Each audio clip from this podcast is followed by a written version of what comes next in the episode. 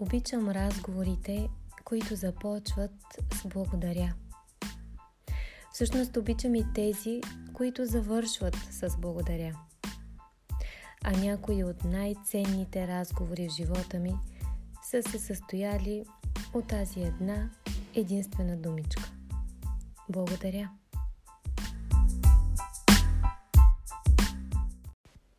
Здравейте! Аз съм Дими а вие слушате епизод 14 на подкаста за вътрешно и външно израстване Om and Wow. Разбира се, че ще започна днешния епизод с благодарност. И тя е към всички вас, които през последните два месеца ме подпитваха и посръчкваха, че е време за нов епизод в подкаста. Особено благодарна съм на Лилия, която писа лично съобщение до страницата на Оментуал във Фейсбук, за да ми благодари за последния епизод 13, посветен на търсенето на щастието. Думите й продължавай да правиш това, което правиш, може би бяха решаващи, за да седна и най-накрая да запиша първия за 2019 година епизод. Благодаря ти, Лилия, още веднъж. Ако има нещо, което обичам повече от разговорите, които започват, завършват или се състоят единствено от благодаря, то това са откраднатите разговори, посветени на благодаря. Наричам ги откраднати, защото обикновено са няколко минутки лирично отклонение от основния разговор, било с приятел, с клиент в коучинг сесия, с напълно непознат човек, до който съм се озовала в самолета – или дори с таксиметров шофьор. Да, и последното е действителен пример от живота ми. Толкова съм впечатлена все още, че дори помня името на шофьора. Ако случайно някога слуша това. Специални поздрави на Мартин Янков от София, който води личната ми класация за най-дълбоки и смислени разговори с таксиметров шофьор до сега. Веднага си признавам, че всички тези откраднати разговори, посветени на благодаря, обикновено инициирам аз. А днес? Днес възнамерявам да си открадна дори цял епизод. Тези от вас, които са слушали предходния епизод, може би ще си спомнят, че упражняването на благодарност, т.е. практиката да благодарите за поне три неща във всеки един ден, има магичната способност да ви държи фокусирани върху положителните аспекти на живота. За едни магия, за други чиста наука. Факт е, че благодарността действа на биологично ниво. Тя, например, има същото действие, което имат антидепресантите, които увеличават равнищата на невротрансмитерите допамин и серотонин. Тоест, изразяването на благодарност и признателност тренира точно определени центрове в така наречения префронтален кортекс, благодарение на което дори от начало да ви е малко трудно да намерите поводи за благодарност, с всеки път ще ви става все по-лесно да се сещате за онези неща от живота си, за които сте благодарни. И понеже и на самата мен ми отне време и усилия да тренирам упражняване на благодарност, то от опит знам, че в началото, когато човек реши да опита, естествено на повърхността излизат големите, очевидните причини за благодарност. Например, благодаря, че съм жива, че съм здрава, че тези, които обичам, са до мен и така нататък. Истинските положителни ефекти от упражняването на благодарност идват тъкмо, когато започнем да я откриваме в на пръв поглед негативни събития и житейски ситуации. Затова днес ми се иска заедно да упражним точно това да намираме поводи за благодарност там, където обичайно виждаме само причини за нещастие.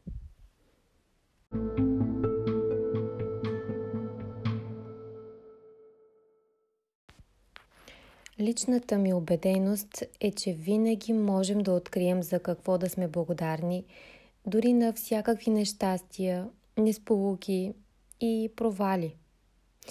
И не защото съм непоправима оптимистка или някаква крайна идеалистка, а защото правя осъзнат избор.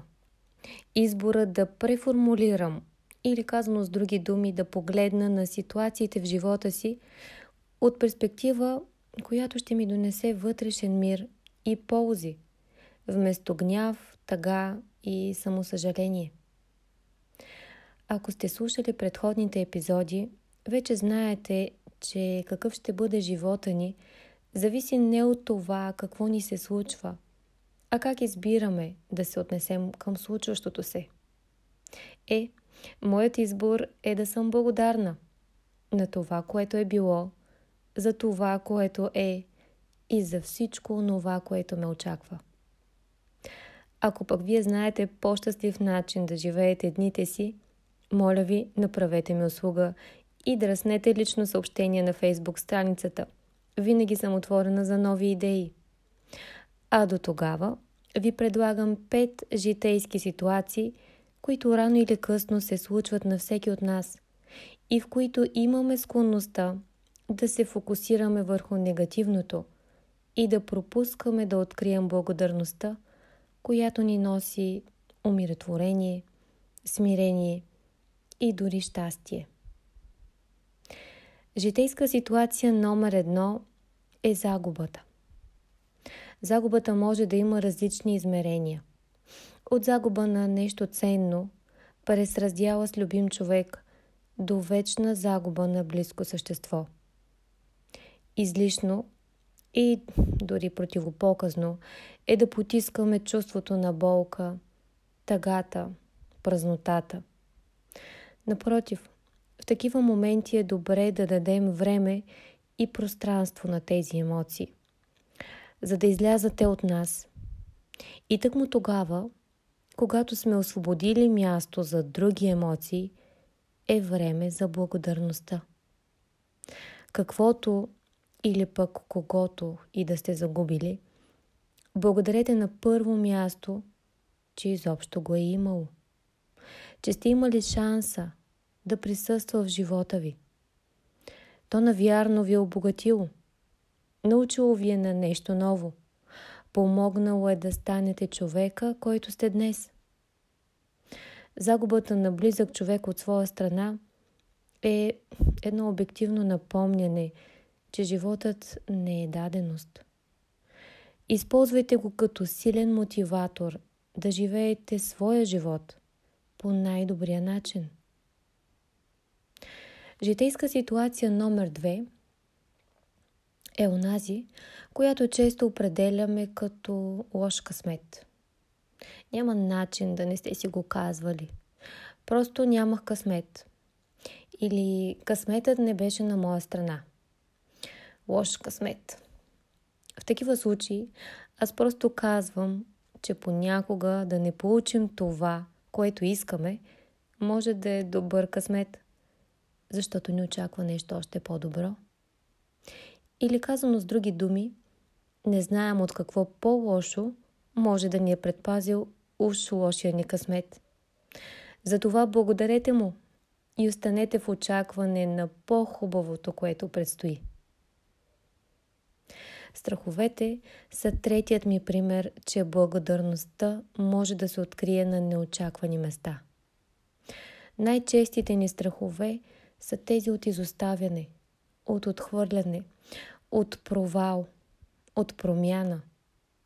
Знаете ли, че хората дори се страхуваме от успеха? Страхуваме се и да мечтаем. А защо всъщност се страхуваме?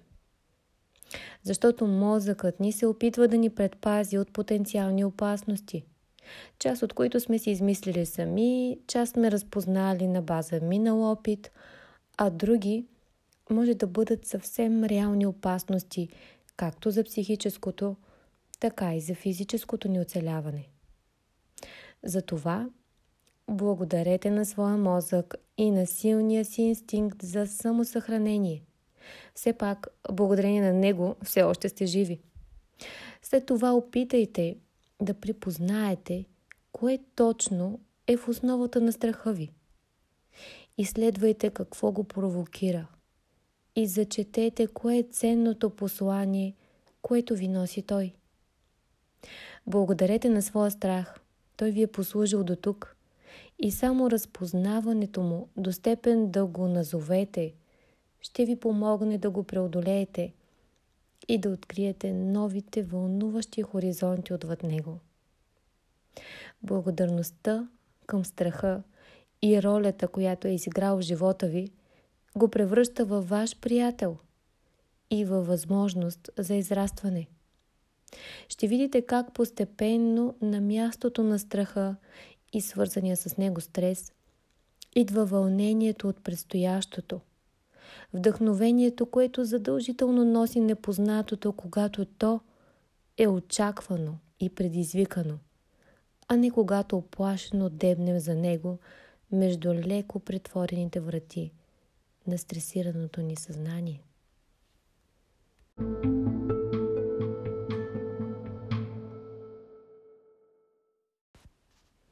Имате ли лош навик? Ако сте като повечето хора, бързо ще се сетите за поне един-два свои навика, които не харесвате особено у себе си. Пушите, успивате се сутрин, ядете твърде много сладко, не можете да пазите тайна. Каквито и да са лошите ви навици, първата крачка е да признаете за тях пред себе си. А след това да потърсите какво всъщност си набавяте или компенсирате чрез тях. Вярвате или не, също като страховете, и зад лошите ни навици стоят добри намерения. Например, пушите, защото вярвате, че това ви успокоява, фокусира ви по-добре или просто ви дава възможност да се социализирате. Не можете да пазите тайна, защото споделянето и с някой ви сближава и ви носи чувство за принадлежност и споделеност. За всеки лош навик стои добро намерение. Припознайте го, зачетете го и му благодарете. Навярно също като страховете и този навик ви е послужил за нещо ценно, от което сте имали нужда. Разпознаете ли какво е то, ще можете да откриете и альтернативни начини, по които да си го набавяте, без да имате нужда от лошия навик и свързаното с него чувство за вина и непълноценност. И ето каква прекрасна невронна верига е предизвикало простото упражняване на благодарност към една на вид отрицателна черта на характера или поведението ви. А какво мислите за разочарованието. Приятел или близък е излагал доверието ви. Някой е разбил сърцето ви. Какво има да му благодарите, мислите си? Всъщност, има за какво. Само помислете за всички уроци, на които ви учат тъкмо тези големи разочарования. Те често идват на цената на сълзи, болка и дори и депресия. Но това, че боли е добър знак. Преживяното си е заслужавало. Благодарете, че сте познали най-великото чувство – любовта. Нима бихте предпочели да не ви боли, но и да не сте обичали. Благодарете на преживяното, защото то е довело до осъзнаване на вашите желания – до преоценка на важните за вас неща, на тези, които цените и искате да имате в живота си. Правилните хора, приятели и любими. Някой умен човек, специалист по трудова психология, беше казал, че от най-лошите си шефове учим най-много. Мисля си, че същото въжи и за всички останали аспекти на взаимоотношенията ни в живота – Въпросът е в отношението ни към тези взаимоотношения и умението ни да гледаме на преживяното като на урок. Благодарете на тези хора. Това означава и да им простите. Така ще оставите негативните емоции, свързани с тях в миналото, за да можете да направите място за нови, положителни емоции и нови ценни хора, с които да ги създадете.